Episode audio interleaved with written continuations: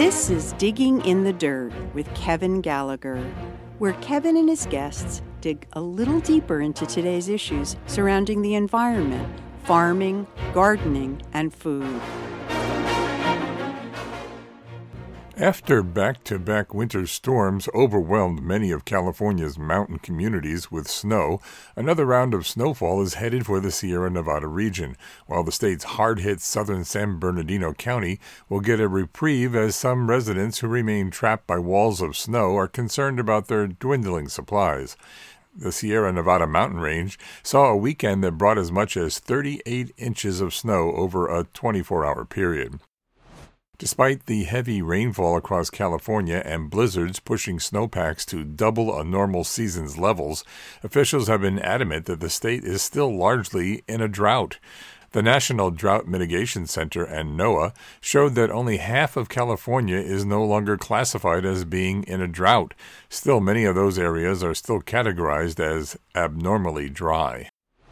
As California recovers from its most recent and bruising round of extreme weather, which saw plunging temperatures and snow followed by flash flooding and landslides throughout the state, its residents must contend with another chilling reality. Home insurance companies are rapidly leaving the state, leaving hundreds of thousands without policies. Years of worsening wildfires, flooding, and drought have dulled the Golden State's image as a place for insurers to make a buck. They have left California and other disaster prone states, including hurricane ravaged Louisiana and Florida. Associated Press reports that a mysterious dust fell from the sky in multiple states late in February, drawing an uncertain response from officials and baffling local residents who shared photos of cars covered in a fine powder. The dust fell over parts of West Virginia, Northern Virginia, and Maryland the night of Thursday, February 23rd. Virginia's Department of Environmental Protection acknowledged large amounts of dust across multiple counties, but said no obvious sources had been identified at this time.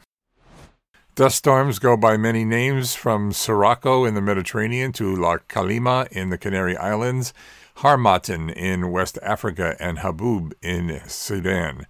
But no matter what you call them, these storms are becoming more frequent around the world due to climate change, land degradation, and drought. According to a report by CNN, a climate scientist working with NASA on a new instrument in space called EMIT will help us better understand the impact of desert dust. It will scan 50 mile wide strips and give scientists billions of data points on dust colors and their light reflecting signatures. Even as miners, loggers, and ranchers fell them at record rates, scientists are still learning about all the things that forests do to keep the local and global climate comfortable and stable. Most recently, they have provided compelling evidence for the first time for a link between deforestation and rainfall decline across the tropics as a whole. According to the School of Earth and Environment at the University of Leeds, the study shows the official importance of tropical forests in sustaining rainfall.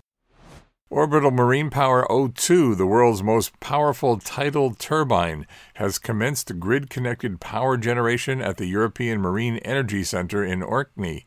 The innovative floating turbine is anchored in the Fall of Warness, where a subsea cable connects the offshore unit to the local onshore electricity network.